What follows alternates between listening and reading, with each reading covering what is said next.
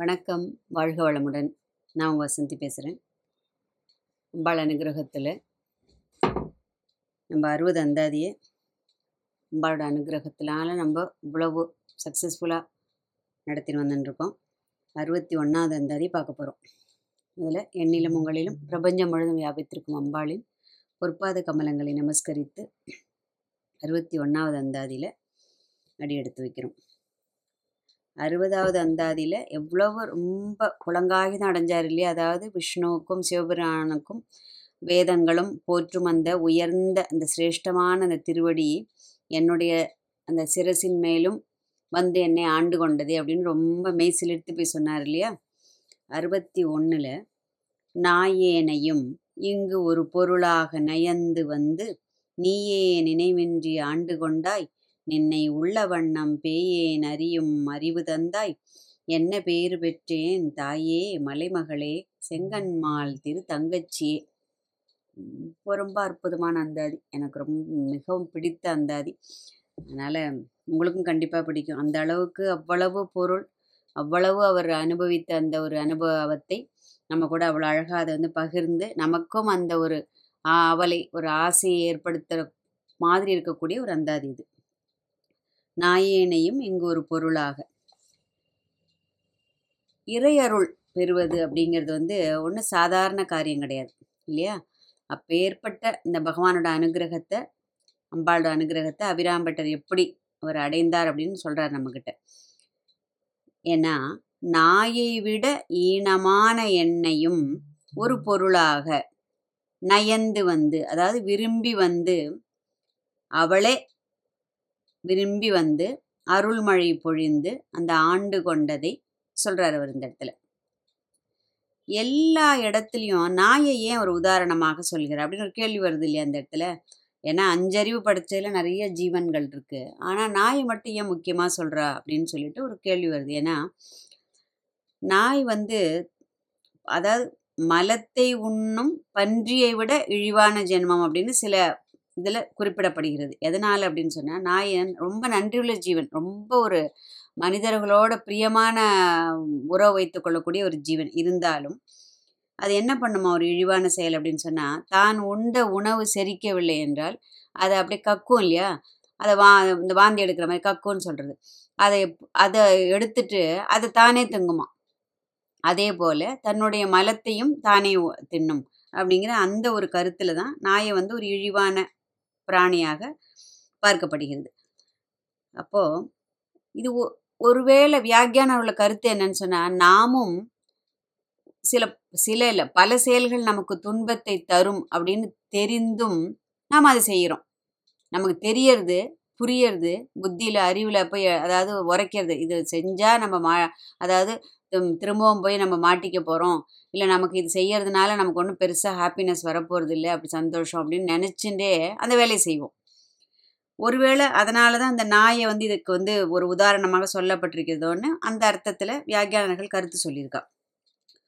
ஒரு பொருளாக நயந்து வந்து, எது இந்திராதி தேவர்களும் அந்த நீக்கமர நிறைந்திருக்கும் அந்த விஷ்ணுவும் சிவனும் உன்னுடைய அருளுக்கு வேண்டி காத்து கிடக்கும்போது இந்த எளியவனை ஒரு பொருட்டாக எண்ணி, அதாவது என்னோட புலம்பலையும் நீ செவி மடுத்து நீயே விரும்பி வந்து அருள் புரிந்தாயே அப்படின்னு அதை நினச்சி நினச்சி அவருக்கு ஒரு ஒரு குழந்தைகள்லாம் வந்து அம்மா அப்பா கிட்ட ரொம்ப நாளாக ஒரு ஏதாவது ஒரு பொம்மை கேட்டுருக்கோம், அது ரொம்ப நாள் கழித்து அது கிடைக்கும்போது அதை அப்படி கொண்டாட வச்சுருந்தேன். அந்த மாதிரி கிடைத்தற்கரிய ஒரு பொருள் அப்படியே கையில் கிடைச்சிருத்துன்னு அதை வச்சுன்னு அப்படியே கொண்டாடுற ஒரு பாருங்க.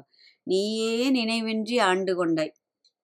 பக்தனுக்கு இறைவன் அருள் செ அருள் பெறறதுக்கு விருப்பம் உண்டோ இல்லையோ, ஆனால் பகவானுக்கு ரொம்ப அந்த பக்தன் பேரில், அதாவது தன்னுடைய அருளை வாரி வாரி வழங்க வேண்டும் அப்படின்னு சொல்லிட்டு விருப்பம் கொண்டு அவன் என்ன பண்ணுறான்னா, இது அதை விட இன்னும் சிறப்பு என்னன்னா, பக்தன் செய்யும் பக்தியை காட்டிலும் அந்த இறைவனுடைய அருள், அந்த கருணை, அந்த தயை மிகவும் உயர்ந்தது அப்படின்னு சொல்லிட்டு வியாக்கியானர்கள் சொல்கிறார்.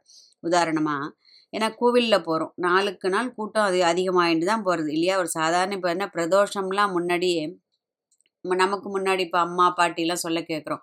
பிரதோஷம்னா சாதாரணமாக அன்றைக்கி ஒரு பூஜை இருக்கும், ஒரு பத்து பேர் கலந்துப்பா. இன்றைக்கெலாம் பிரதோஷ பூஜை அப்படின்னா ஒரு ஆயிரம் பேர் அதில் கலந்துக்கிறா. இல்லையா? அந்த மாதிரி சின்ன சின்ன விஷயங்கள், பௌர்ணமி பூஜை, பிரதோ பிரதோஷ பூஜை, அந்த மாதிரி பக்தியும் வளர்ந்தாலும். ஆனால் நிறைய பேர் பக்தர்கள் எதுக்கு போகிறா? பகவான்கிட்ட வியாபாரம் பண்ணுறதுக்கு. எது வியாபாரம்னா அந்த ஒரு பண்டமாற்று. நான் உனக்கு வந்து பால் பாயசம் தரேன், நான் உனக்கு வந்து புடவை சாத்துறேன், நான் உனக்கு அபிஷேகம் பண்ணுறேன், நான் உனக்கு அர்ச்சனை பண்ணுறேன், நான் உனக்கு மாலை வாங்கி சாத்துறேன் அப்படின்னு சொல்லிட்டு வேண்டிக்கிறோம். அது என்ன ஆகிடுறது? ஒரு பார்கெயின் மாதிரி, ஒரு தரகு வேலை தான் நம்ம. அதனால் பக்தன் அவ்வளவு கூட்டத்துலேயும் பகவான் என்ன பண்ணுவான்னா, சரிப்போ இவ என்னமோ அதோட அறியாமையில் இதெல்லாம் கேட்டு போகிறது, போனால் போட்டோம். யாராவது ஒருத்தன் வந்து, நீ தாண்டா அப்பா எனக்கு வேணும், அம்மா உன் திருவடி இதை பார்க்கறது தாண்டா நான் வந்தேன், உன் அழகை பார்க்கறதுக்கு வந்தேன், உன்னையே ஆராதனை பண்ணுறதுக்கு வந்தேன், இல்லை உன்னை அடைய அடைவதற்காக உன் திருவடியை பற்ற வந்தேன் அப்படின்னு யாராவது ஒருத்தர் வரமாட்டாளா அப்படின்னு அந்த பகவான் வந்து காத்துன்னு இருப்பானா. அதுவும் எப்படி?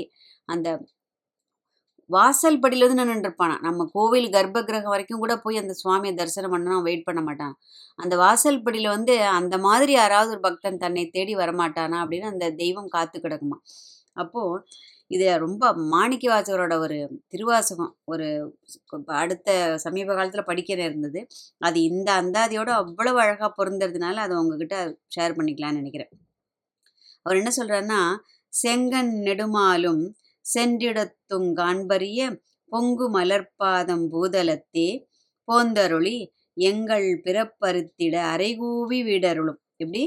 பிறப்பு அறுத்திட அரைகூவி வீடருளும் தொங்கு திரள் சோலை தென்னன் பெருந்துரையின் அந்த கணன் அந்தனாய் அரைகூவி வீடருளும் அருங்கருணை வான்கழலே பாடுதுங்கான் அம்மானாய் அப்படிங்கிறார். என்ன சொல்கிறாரா, அந்த பஸ் ஸ்டாண்டில் அந்த பஸ் எல்லாம் குவி குவி கூப்பிட போகிறாங்க. அதாவது பெரிய பஸ் ஸ்டாண்டில் நம்ம போய் நின்னோம்னாக்கா ஊர் பேரை சொல்லி அந்த கண்டக்டரோ இல்லை அந்த க அந்த கிளீனரோ யாரோ ஒருத்தர் வந்து அதுக்கு சொல்லிகிட்டே இருப்பாள். ஒரு ஃப ஒரு உதாரணமாக கடலூர் கடலூர் கடலூர் பாண்டி பாண்டி பாண்டி பாண்டி சேம்பரம் சேம்பரம் சேம்பரம் சேம்பரம் நாகப்பட்டினம் நாகப்பட்டினம் நாகப்பட்டினம் அப்படின்னு அப்படி கூவி கூவி அழைப்பா. அப்போது அந்த படிக்க தெரியாத பாமர மக்கள் வந்து கரெக்டாக அந்த பஸ்ஸில் போயிட்டு ஏறி உட்காரதுக்கு அவளுக்கு வசதியாக இருக்கும்.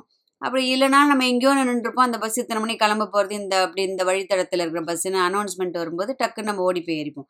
அந்த மாதிரி பகவான் வந்து நான் கூவி கூவி அழைக்கிறாராம். எதுக்கு? அந்த வீடருளும், அந்த வீடு பேற்றி நான் தருகிறேன், வா வா வா வான்னு பகவான் கூவி கூவி அழைக்கிறானாம். அப்போ அவர் என்ன சொல்கிறார், யார் யாருக்கு எந்த ஊருக்கு போகணுமோ அதுக்கு தகுந்த மாதிரி நம்ம அந்த பகவானோட பஸ்ஸில் ஏறி போகிறோம் அப்படின்னு. அவன் நிறைய சர்வீஸ் வச்சுட்டுருக்கானான். அதில் இப்போ நிறைய அப்படின்னா யார் யாருக்கு என்ன வேணும் அப்படின்னு இவர் எங்கே என்ன சொல்கிறாருன்னா, அந்த அதிகாரம், புகழ், பெருமை அப்படின்னு சொல்லிட்டு பல இருக்குது இல்லையா, செல்வம், கல்வி, எப்படிலாம் பல இருக்குது இல்லையா, அந்த மாதிரி யார் யாருக்கெல்லாம் எதில் தேவையோ அதில் ஏறி போகிறா. யாராவது ஒருத்தர் தான் எனக்கு அந்த பகவானோட திருவடி வேணும்னு சொல்லிட்டு அவனோட அந்த அந்த கூவி அழைக்கும் அந்த பகவானுடைய அந்த சொந்த பேருந்தில் பயணிக்கிறதுக்கு யாரோ ஒருத்தர் தான் அங்கே ரெடியாக இருக்கலாம். அப்போது நமக்கு இஷ்டம் இருக்கோ இல்லையோ அவன் என்ன பண்ணுறான், கூவி கூவி நம்மை அழைக்கிறான் அப்படின்னு மாணிக்க வாசகர் ரொம்ப அழகாக சொல்கிறார். நம்ம எல்லாம் ஆட்கொள்வதற்கு அப்படின்னா எந்தரமும் அப்படிங்கிற, அதாவது என் தரமும், என்னுடைய தகுதியை அறிந்தும் என்னை ஆட்கொண்டான் அப்படிங்கிறார் இந்த இடத்துல மாணிக்க வாசகர். அதே கருத்தை தான் நம்முடைய அபிராமி பட்டரும் நாயேனையும் நயந்து வந்து, அதாவது விரும்பி வந்து அப்படின்னு இந்த பதம் பிரிக்கிறார் பாருங்க அழகா. விரும்பிதான் அவள் ஏற்றுக்கொள்கிறாள். ஏன்னா அந்த சிவனுக்கும் விஷ்ணுவுக்கும் இந்திராதி தேவர்களுக்கும் வேதத்திற்கும் அந்த அதன் மேல் பதிந்த அந்த திருவடியே என்னையும், அதாவது விரும்பி வந்து என்னை ஆட்கொண்டாள் அப்படின்னு அவ்வளவு சந்தோஷப்படுற இந்த இடத்துல. தவமும் அந்த வேதமும் தியானம், அதாவது அந்த பக்குவத்தை உடையவர்களுக்கு என்ன கருணை செய்தாலோ அதே கருணை குறைவில்லாமல் எனக்கும் செய்தால் அப்படிங்கிறார். அதுதான் இந்த இடத்துல நம்ம புரிஞ்சுக்கணும். குறைவாலாம் பண்ணலை, ஏதோ போனால் போகிறது, இப்போ உப்பு சப்பாவாக சேர்த்துனா நம்ம சொல்கிறோம்ல குழந்தைகள் விளையாடும்போது, அந்த மாதிரிலாம் என்னை சேர்த்துக்கல. அந்த பக்குவத்தை உடையவர்களுக்கு என்ன அருள் செய்தாலோ அதே அருளை எனக்கும் அவள் செய்தாள் அப்படிங்கிறார். நின்னை உள்ள வண்ணம் பேயேன் அறியும் அறிவு தந்தாய் அப்படிங்கிறார். தன்னுடைய அந்த பரிபூர்ணத்துவத்தை வெளிக்காட்டி அதன் சைத்தன்ய இந்த ஸ்வரூபத்தை தரிசிக்கும்படி காட்டி அருளியதாக, அதை தனக்கு உணர்த்தி அந்த அனுபவ ஆனந்தத்தில் மூழ்கச் செய்ததாக. எவ்வளவு இருக்கு பாருங்க இதில் புரிஞ்சுக்கிறதுக்கு. அம்பாள் வந்து தன்னுடைய பரிபூர்ணத்தை எப் எப்போவுமே வெளிப்படுத்தின்னு தான் இருக்கா. அது எல்லாராலையும் புரிஞ்சுக்க முடியறதா? இல்லை. அப்போ என்ன பண்ணுறது? அந்த சைத்தன்ய ஸ்வரூபத்தை தரிசிக்கும்படி அந்த திவ்ய சக்ஷுன்னு சொல்லுவாங்க, ஞானக்கண்ணை அவருக்கு அருள் இருக்கிறாள் இல்லையா, அதனால தான் அவரால் பார்க்க முடிஞ்சுது. அதை உணர்த்தி இருக்கிறாள். உணரணும், அதை பகவான் நமக்கு கருணை பண்ணுறாங்கிற அந்த ஒரு உணர்வு நமக்கு ஏற்படணும். அது கூட பகவானோட பரம கருணையினால் தான் ஏற்படும். நமக்கும் நடந்துன்னு தான் இருக்குது. ஒவ்வொரு நிமிஷமும் ஒவ்வொரு நாளும் நமக்கும் பல என்ன சொல்லுவோம் அதிசய அனுபவங்கள் நடந்துன்னு தான் இருக்குது. ஆனால் அது நம்மளால் அது வந்து நம்ம என்ன சொல்லுவோம் யோசித்து அதை வந்து இது மாதிரி நடந்திருக்கேன்னு கூட நம்மளால் அதை புரிஞ்சுக்கிற அளவுக்கு அந்த பக்குவம் நம்மக்கிட்ட இல்லை. சரி, அது உணர்த்தியதோடு இல்லாமல் என்ன பண்ணுற அந்த ஆ அந்த அனுபவ ஆனந்த வெள்ளத்தில் அப்படி மூழ்க செய்தால் அவள் எவ் அவ்வளவையும் ஒரு அவரால் வெளிப்படுத்த முடியுது பாருங்க. புலங்காகி தான் இதெல்லாம் சொல்லி. அப்போ தாயே மலைமகளே செங்கன்மால் திரு தங்கச்சி அப்படிங்கிறார். அம்மா, என்னை போல ஒரு பிள்ளைக்கு அருளியதால் இந்த உலகத்தார் இந்த பிரபஞ்சத்தில் இருக்கவெல்லாம் உன்னை வந்து குறைச்சதாக மதிப்பு சொ போற்றக்கூடாது பாரு உனக்கு அப்படின்னு நினச்சி, மலைமகளே நீ யார் தெரியுமா, அந்த பர்வதராஜ புத்திரி, இந்த இமவானின் மகள், சரியா? உன் சகோதரன் யாரு, இந்த பிரபஞ்சத்தையே காத்தருளும் மகாவிஷ்ணு. எப்பேற்பட்ட மகாவிஷ்ணு, அந்த அழகிய செந்தாமரை மடல்களை போன்ற சிவந்த நீண்ட திருக்கண்களை உடைய புண்டரீகாட்சன். எப்படி இருக்கும் பெருமாளோட கண்ணு, எப்படி இருக்கும் கண்ணனோட கண்ணு, அப்படியே அந்த கண்ணை பார்த்தாலே இந்த கண்ணுக்குள்ளே நம்ம கரைஞ்சி போயிட மாட்டோமான்னு அப்படி ஒரு ஏக்கம் வரும். கண் கண்களில் அப்படியே கருணை ததும்ப ததும்ப அழகாக அந்த கருவிழி அப்படி இந்த மூக்கு நுனி இந்த பக்கம் ஆரம்பித்து இந்த நுனி வந்து காது கிட்ட போய் தொடுமா. அந்த தாமரை மடல் போன்று நீண்ட கண்கள் புண்டரீகாட்சன் இல்லையா? அப்போ அது போன்ற அழகிய அந்த செந்தாமரை மடல்களை போன்று சிவந்த கண்களை உடைய இந்த நீண்ட திருக்கண்களை உடைய புண்டரீகாட்சன். அப்போ அவனோட சகோதரி நீ, ஒன்று சாதாரண ஆள் கிடையாது, நீ எப்பேற்பட்டவன், இமவானின் புத்திரி, பர்வதராஜனின் புத்திரி, அந்த நீக்கமர நிறைந்து உலகை காத்தருளும் அந்த மகாவிஷ்ணுவின் சகோதரி. லலிதா சகசர் நாம் என்ன சொல்கிறது, பத்மநாப சகோதரி அப்படிங்கிறது.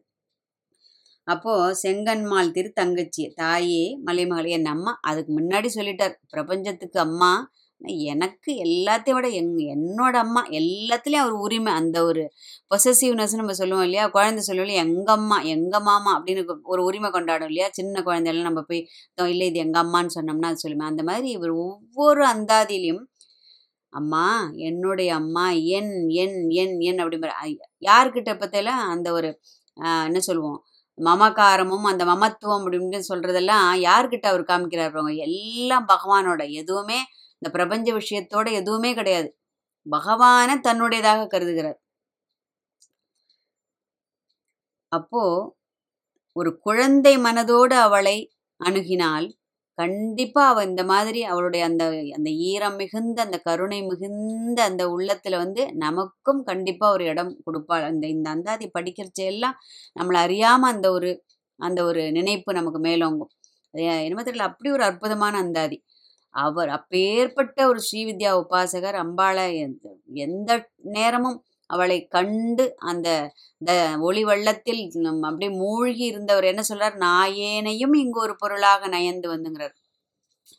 அப்போ நமக்கு இது கேட்கறதுக்கு கூட ஐயோ அபிராமி பட்டரே இப்படி சொல்லும்போது நம்ம எப்படி இப்படி கேட்கறது அப்படின்னு ஒரு ஒரு ஒரு ஓரத்துல மனசு வந்து இப்படி கொஞ்சம் நம்மளை நம்மளோட அந்த தகுதியை எடை போட்டாலும் இருந்தாலும் ஒன்னொரு மனசு சொல்றது இல்லை இல்லை வேண்டுவோம். அதாவது குழந்தை வந்து அம்மாவுக்கு வந்து பாரபட்சம் கிடையாது இல்லையா, அது வந்து தப்பு பண்ணினாலும் அது தெரிஞ்சு பண்ணாலும் தெரியாட்ட பண்ணாலும் அதுக்கு அறிவு இருந்தாலும் இல்லாட்டாலும் எப்படி ஒரு சாதாரண தாய் தன்னுடைய குழந்தையை அப்படி ஒரு தா காக்கைக்கும் தன் குஞ்சு பொன் குஞ்சு அப்படிங்கிற மாதிரி எப்படி காத்து ரட்சிப்பாளோ அது மாதிரி இந்த அபிராமி அன்னையானவள் அப்பேற்பட்ட கருணை உள்ளவள்.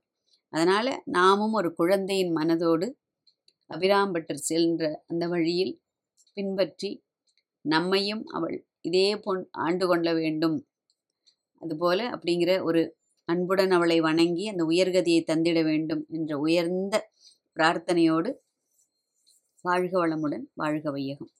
அறுபத்தி ரெண்டாவது அந்தாதியில் சிந்தனையில் நிறைந்தவை அப்படின்னுட்டு அடுத்தது சொல்கிறார் பட்டியல் போட்டு. அது என்னங்கிறத அடுத்து அறுபத்தி ரெண்டில் பார்ப்போம். வாழ்க வளமுடன்.